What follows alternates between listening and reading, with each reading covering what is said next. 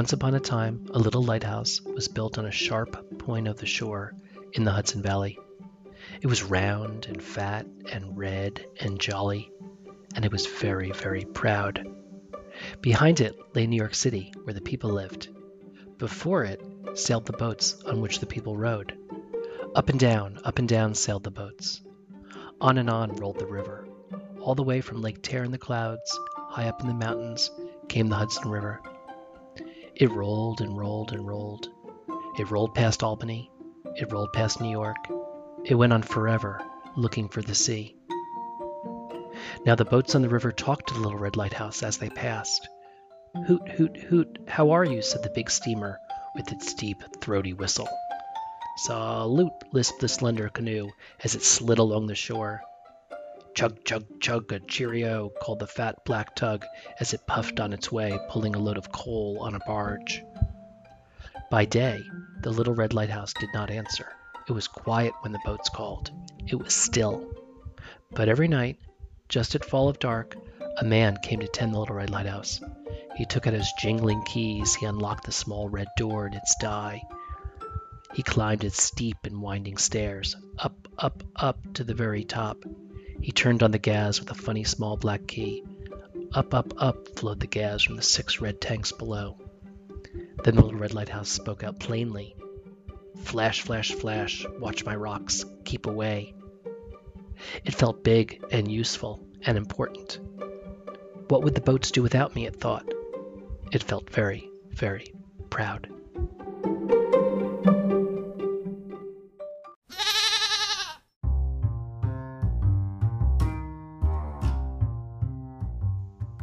I'm Mat Zucker, and this is Cidiot, Learning to Live and Love Life in the Hudson Valley, Episode 50.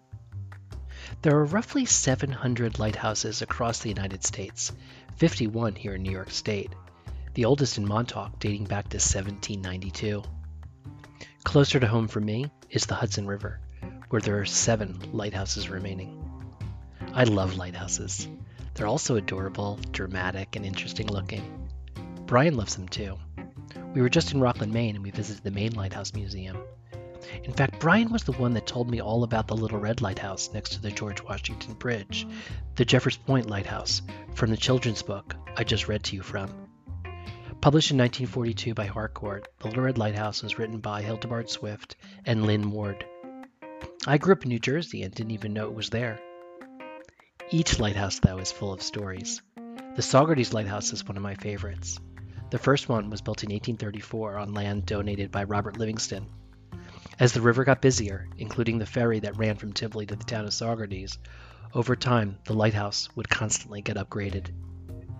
The first lighthouse keeper was Abraham Persons, hired in 1835. But the story goes that Persons took but the story goes that Persons took one look at the very basic lighthouse and refused to live in it.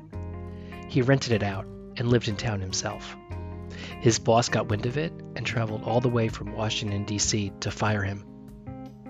The Rondout Lighthouse, further south, has a whole family dynasty of lighthouse keepers. Reading a book called Hudson River Lighthouses, I learned that after a series of single male keepers, George Murdock was the first family keeper. Appointed in 1856 by President Franklin Pierce, all keepers were originally appointed by the U.S. President. George and his wife Catherine and their children moved into the first wooden lighthouse. One day, though, in 1857, George went ashore for groceries and was never seen alive again. His body was found floating in the creek. The cause of death? Accidental drowning while intoxicated. Left a widow with three young children, Catherine took her newborn son James down to the U.S. Lighthouse Board in D.C. to petition in person to be made keeper. She argued that baby James could have no better training to become a keeper himself than to be raised in a lighthouse. The board agreed, and she was appointed keeper. Years later, a flood was brewing on Rondout Creek, and a friend urged Catherine to come ashore. She replied, I will never desert my post of duty. I am a woman, I know, but if the lighthouse goes down tonight, I go with it.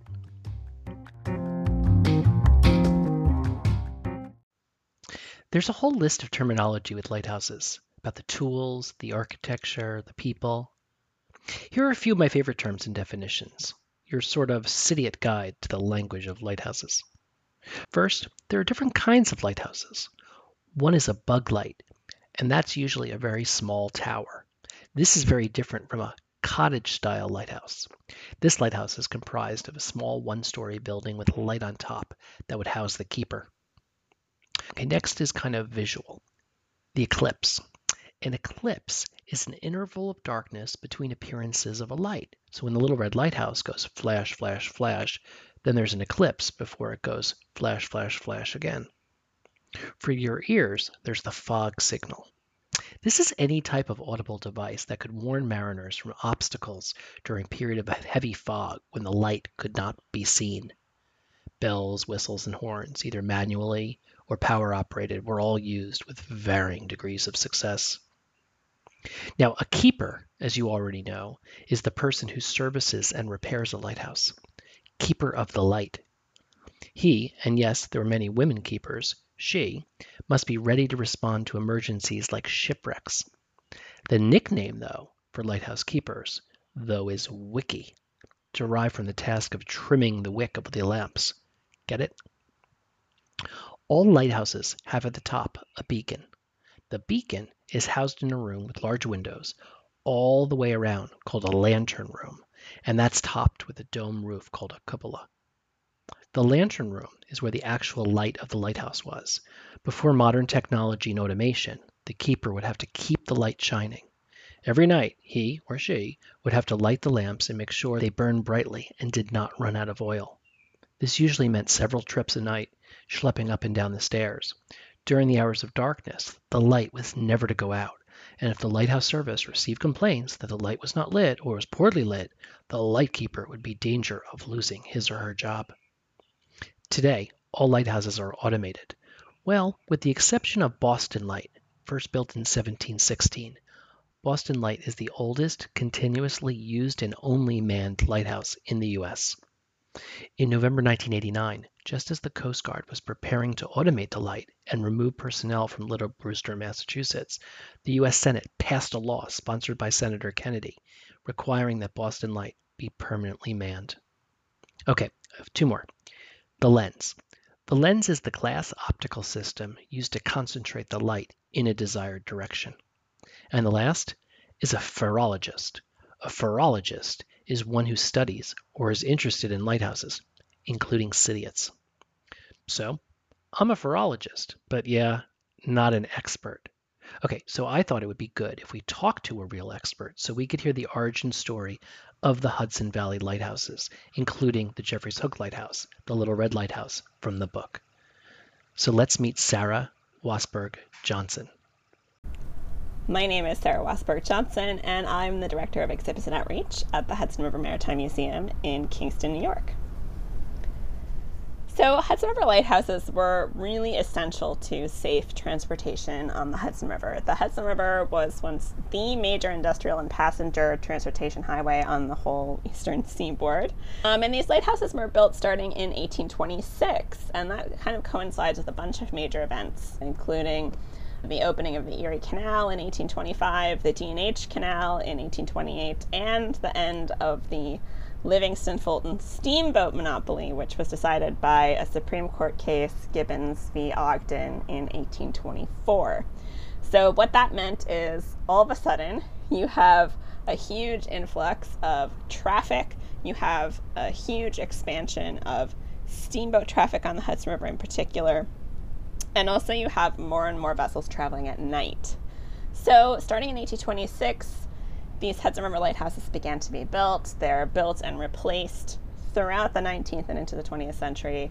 They once dotted the shorelines of Hudson River towns throughout the valley, but today only seven extant lighthouses remain one at Hudson Athens, Saugerties, Rondout, Esopus Meadows, Sleepy Hollow, Stony Point, and Jeffrey's Hook. There's also an early lighthouse that remains in New York Harbor, Robbins Reef, and the Statue of Liberty was once an official lighthouse when it first opened in 1886. Almost all of these lighthouses are now open to the public on a regular basis in the summer, but most are accessible only by boat. The Rondout Lighthouse, which is operated by the Hudson River Maritime Museum, is probably the most accessible, with tours every day, Thursday through Sunday, throughout the summer months. And the museum also partners with the Save Esopus Lighthouse Commission to offer tours for the Esopus Meadows Lighthouse monthly. I love lighthouses. I want them. I want to live in one of them. But do we need them? I asked Sarah. We don't really need lighthouses anymore for navigation aid. They are still official navigation aids, um, the lighthouses that are left, and a lot of the lost lighthouses have been replaced with what we call skeleton lights, which are basically automated lights on top of this metal scaffolding. So they are still navigation aids, even though the structures are no longer there. But most vessels, especially large freight vessels and other vessels involved in transportation of goods and people, are not usually navigating by lighthouse alone anymore. But in the 19th century, they were really crucial to navigation, particularly navigation at night. Unlike cars, boats don't really have headlights, so it can get very dark traveling on the river at night. But it was crucial because steamboats allowed people to ship goods and also to travel at night in a way that, that sloops and schooners and other sailboats did not allow, most of them anchored for the night. The lighthouses in the Hudson Valley do have a couple of different reasons for being where they are usually.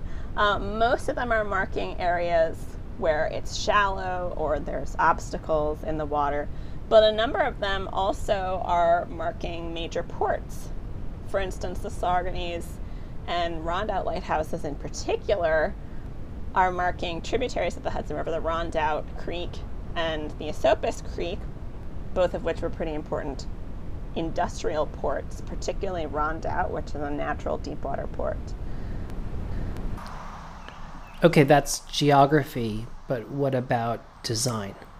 At one point, there were four lighthouses on the Hudson River that were all built from the exact same architectural plans at one point. The second Rondout Lighthouse the Saugerties Lighthouse, the Coxsackie Lighthouse, and the Stuyvesant Lighthouse were all built from the exact same plans in the 1860s. So you couldn't rely on, even if you could see, the structure itself to give you a clue as to where you were. So they had um, often different lengths of time between flashes for the revolving lights. And if you would count the seconds uh, between the flashes, that would tell you what lighthouse you were approaching. So that was how people could tell. Okay, so now the most famous one, I mean, other than the Statue of Liberty, has got to be the Little Red Lighthouse, like from the storybook. So the Jeffreys Hook Lighthouse, which is also known as the Little Red Lighthouse, made very famous by the 1940s children's book by Hildegard Swift. It was actually moved from a different location. It was originally located on Sandy Hook, um, in New Jersey, but it was taken down because of erosion and put into storage. And so when they decided to put a lighthouse at Jeffrey's Hook in the 1920s, 1921, they just took that existing lighthouse out of storage and constructed it there. And you know, within 10 years, the George Washington Bridge is being constructed and overshadowing the lighthouse, basically rendering it obsolete. So that's kind of what the children's book is based on. The Coast Guard originally planned to demolish the or remove the Jeffrey's Hook Lighthouse in the 1950s, and thanks in large part to the children's book, there was a big letter writing campaign by kids from across the country to prevent that lighthouse from being taken down, and so that's why we still have the Jeffrey's Hook Lighthouse or the Little Red Lighthouse today.